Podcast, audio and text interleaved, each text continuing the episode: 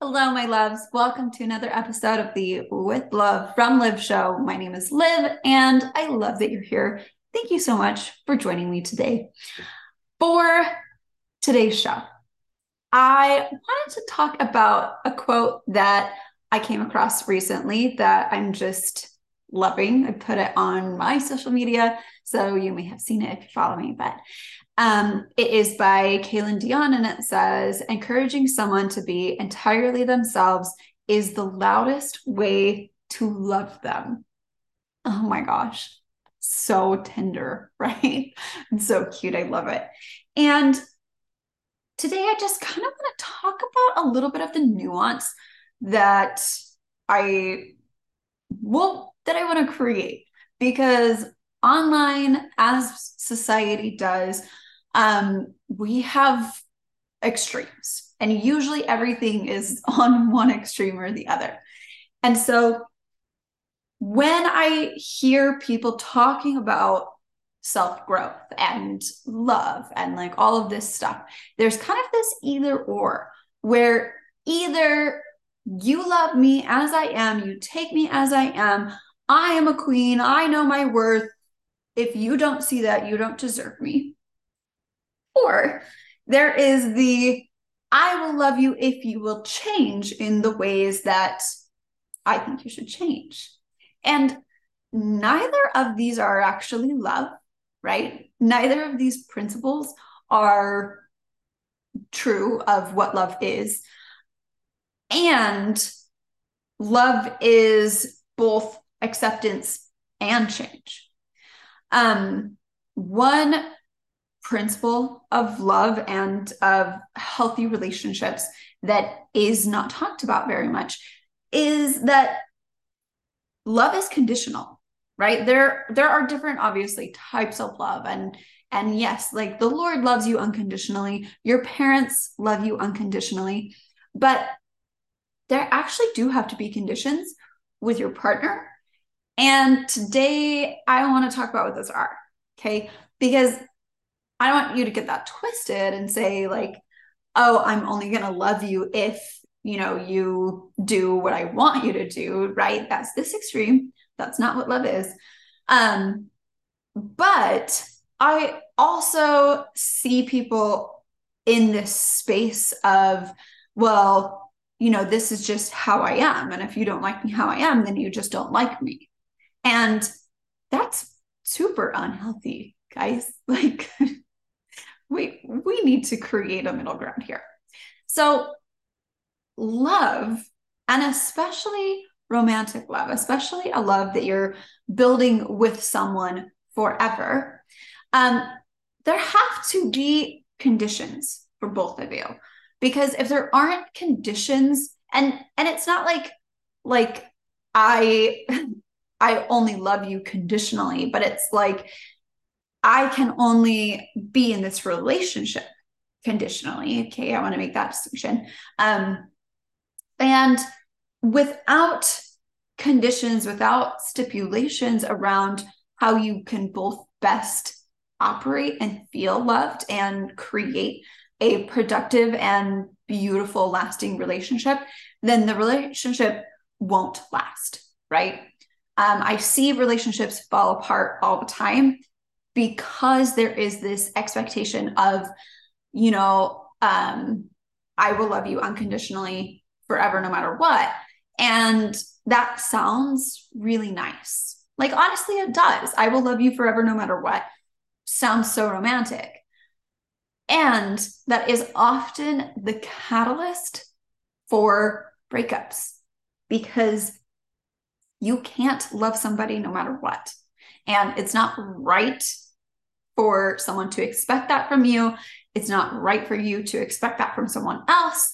And I hope that this episode here just kind of creates a little bit of space for the humanity of relationships, um, but also the function of making them last, right? Because when I think about getting married, when I, I mean, obviously I'm already married, but, but when I think about my marriage lasting forever, then the number one thing that comes up when I think about that is do I want this forever? Right. And so, um, in kind of the the wake of self-love and healing and like all of that we have lost the obligation for expansion. We have lost the um the expectation in relationships not necessarily your expectation for your partner but the expectation for the relationship to grow and develop and change over time. Because if your relationship isn't doing that it is stagnant and a stagnant relationship dies.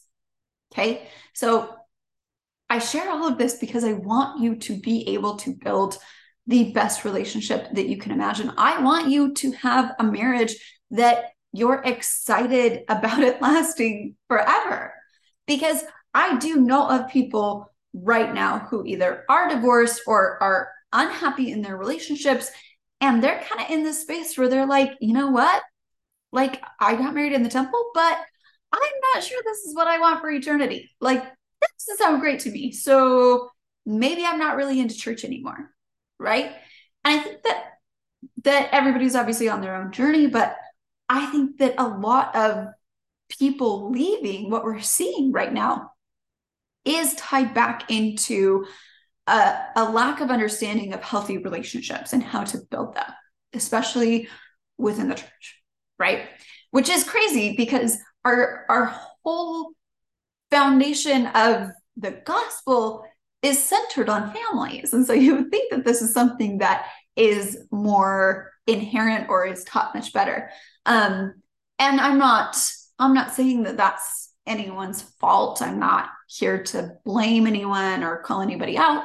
I'm just saying that this is the reality of what I see and I hope to provide some help. Okay. So, um, when you're in a relationship with someone, they will change. You will change. You're supposed to change. And so, when you're in a relationship with someone, if you're kind of over here on this extreme of like, love me how I am and don't ask me to change, don't ask me to be different, um, take me or leave me, this is just who I am, then what that tells me, if you're in that space, is that personal development and growth is threatening to you. And usually, if the idea of growth or the idea of change is eliciting that kind of reaction, then that says, okay, growth, change, whatever, is self abandonment. And I can't do that. I have to stay exactly as I am because it's only safe exactly as I am. And so what happens is you then project that onto other people and you say, the only way that I am safe with you is if you don't ever demand that I change, if you don't ever um, ask more from me. You only can love me right here, right now, as I am forever. And um, not only is that unfair to ask of your partner, um, but that's that's not great for you. Okay. We're not here to stay as we are. We're here to change. We're here to grow and develop. And and when I say change, I don't mean like becoming a completely different person. When I say change, I mean letting go of what you're not to become more of what you are. Okay anytime that I say the word change, think of it as expand. Okay, maybe that's a better word. Maybe that's what I'll use from now on. Um, because there are things that you do that are not healthy. I don't care who you are. I don't care if I've ever met you, if we've ever had a conversation. If you're listening to this, there are things that you do that are unhealthy, period. And there always will be because you are an imperfect human. And guess what? It's okay to be imperfect. It is okay to make mistakes. It is okay that you have some toxic traits. That's like, I feel like the whole healthy, like healing movement has created and, and worsened perfectionist culture. and it's crazy to me because people will be so afraid of living life and being themselves and like building a, a relationship with someone because they're they're not all the way healed or you know in their healing they can now no longer tolerate someone who has imperfections. And that's nuts. Okay. Like you are created to learn. You are created to grow. You are created to expand and so if you're in a relationship and you cannot make mistakes with your partner or your partner cannot make mistakes with you, then that is an unhealthy connection. And if there's no space for you to have, you know, your your traits that yeah, you can work on. And some traits you can work on your whole life. It's okay.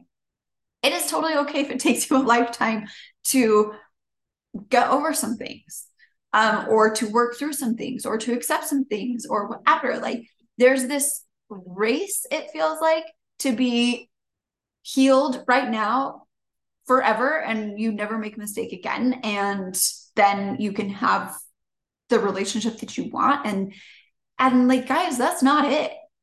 Okay. Healing is not about perfection. Healing is not I I healed this, you know, tendency to um, not communicate.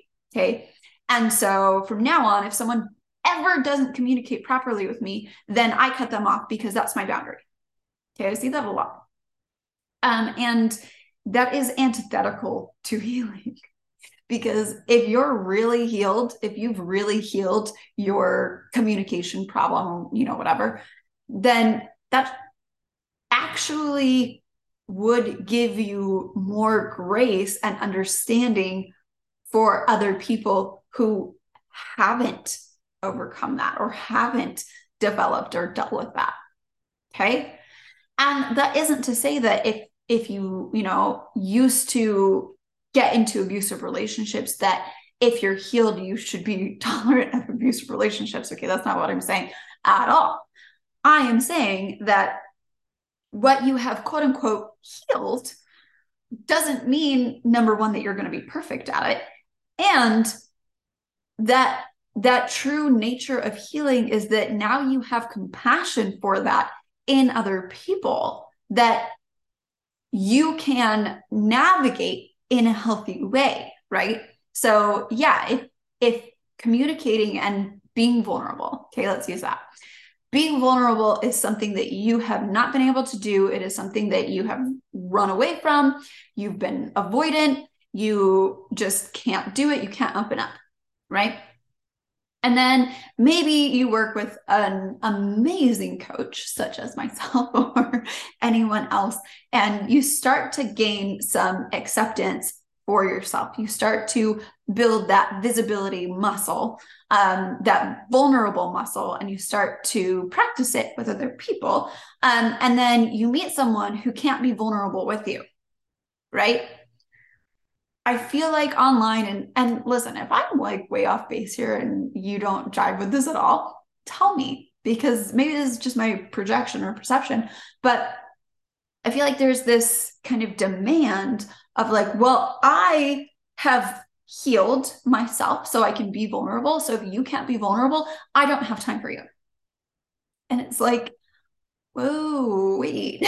like, but what if this person also wants to work through that? What if this person also wants to learn how to be more vulnerable? And now, if you have a skill set of being able to do that and you can be patient with this person, then that could change their whole life. That could open them up to vulnerability, right? And obviously, I'm not saying that it's your job to fix or change people. It's not. Your job, though, if you're truly on this healing journey and you want to be in a healthy, connected relationship, is to be able to hold space for your own and other people's imperfections and navigate it in a healthy way that expands you both right? Um, so full transparency, communicating feelings is honestly not my forte. even now, even as a coach, even as a wife, it is still not my forte. It is not my strong suit. Okay. And I mean, I could go into why that is, and I, I, I won't because I don't think it is necessary in this conversation. Um, but the reality is that is still something that I struggle with. You know, when when I'm in a space of being really reactive, then my go-to is still shut down, don't say anything, don't show any emotions because nobody likes you when you show your emotions, right? That is not a healthy process. And I'm aware of that. Okay. And my husband is really, really, really good at talking through emotions. And so, yeah, like it's been a learning curve for us to get to a place where we can we can be in kind of that that reactive state. Um, and i can know that i'm shutting down. And i know okay i don't want to talk. I don't want to show emotions. I don't want to connect. I can't be vulnerable because i've done this work and because i'm aware of my patterns so then i can observe that and I can tell my husband, hey, I just I can't talk about this right now. Like I'm I'm really really upset. I just I need to talk about this later or I just I can't talk right now. And that's so much better for us than if I don't say anything, but also like I'm really grateful that my husband isn't like, hey, like I figured this out. And so if you can't figure it out, I'm out of here right? That doesn't leave any space for me to be imperfect. It doesn't leave any space for either of us to be imperfect. And it seems like that's what the the healing culture is trying to eradicate is people's imperfections and i'm not here for that i don't think that that is conducive to building healthy relationships because yeah like like at the same time, right? At the same time that I can acknowledge and I can say, okay, being vulnerable and sharing my emotions in the heat of the moment is not my strong suit. And I'm aware of that and I'm imperfect at it. And my husband will still tell me, listen, like, I need you to say something, right? In moments where where I'm really, really caught up um, and I haven't quite processed and I haven't said anything, he will tell me, listen, like you can't just shut down. You have to say something. And and even if it's just, hey, I need a minute, right? And I'm really, really grateful for that because that's him telling me, hey, listen, I love you. And there's work here for us to improve our connection. And I'm gonna I'm gonna be here for you while you work on getting there. Right? So love has to be both I love you, I see you as you are, and we're both going to do better. We're both going to work on things and we're both going to hold each other accountable and we're both going to make sure that our relationship is good and it's healthy and it's strong. And the only way that your relationship can be all of that is if you both hold acceptance for all that you are and create space for growth and create space to make mistakes and create space to get it wrong and try again because that's that's where intimacy lives i know that i've uh, done an episode on this so if you missed it, go back and find my episode about intimacy because intimacy isn't sex, right? Sex is part of intimacy, but intimacy isn't sex. Intimacy is repair.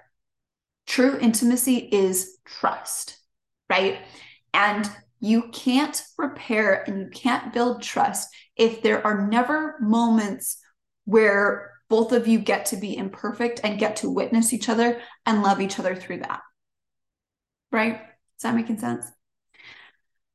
Okay.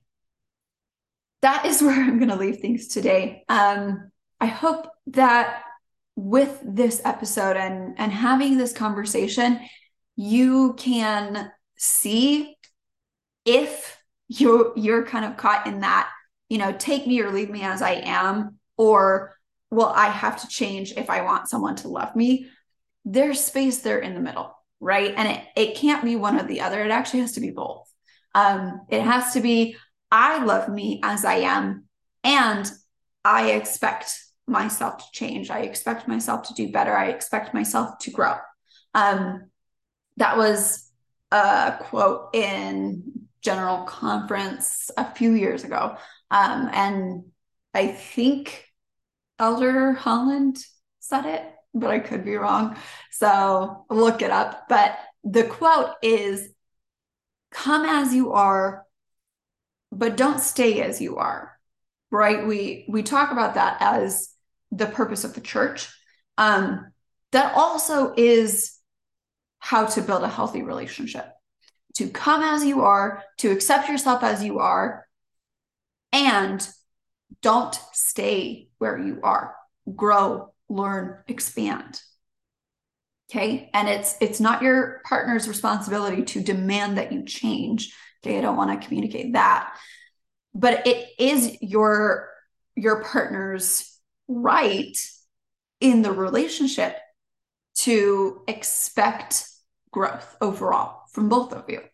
It is your partner's prerogative to anticipate that you will continue to work on yourself as you are becoming more of who you are and that as you both do that and it's you know it's not one sided it's not one of you needs to do it and the other one doesn't both of you will have things to work on forever. Um, I don't want you to be afraid of making mistakes. Mistakes are how we learn, mistakes are how we grow. Um, mistakes make relationship fun and it, you know, sometimes it doesn't, but but in a lot of cases, if your relationship can be a safe space for you to make mistakes and then correct them, you have a great relationship. That is one that will last through eternity. Okay. So that's what we strive for. Come as we are, but don't stay as we are. Right? I love you. I hope that helps. I will talk to you soon.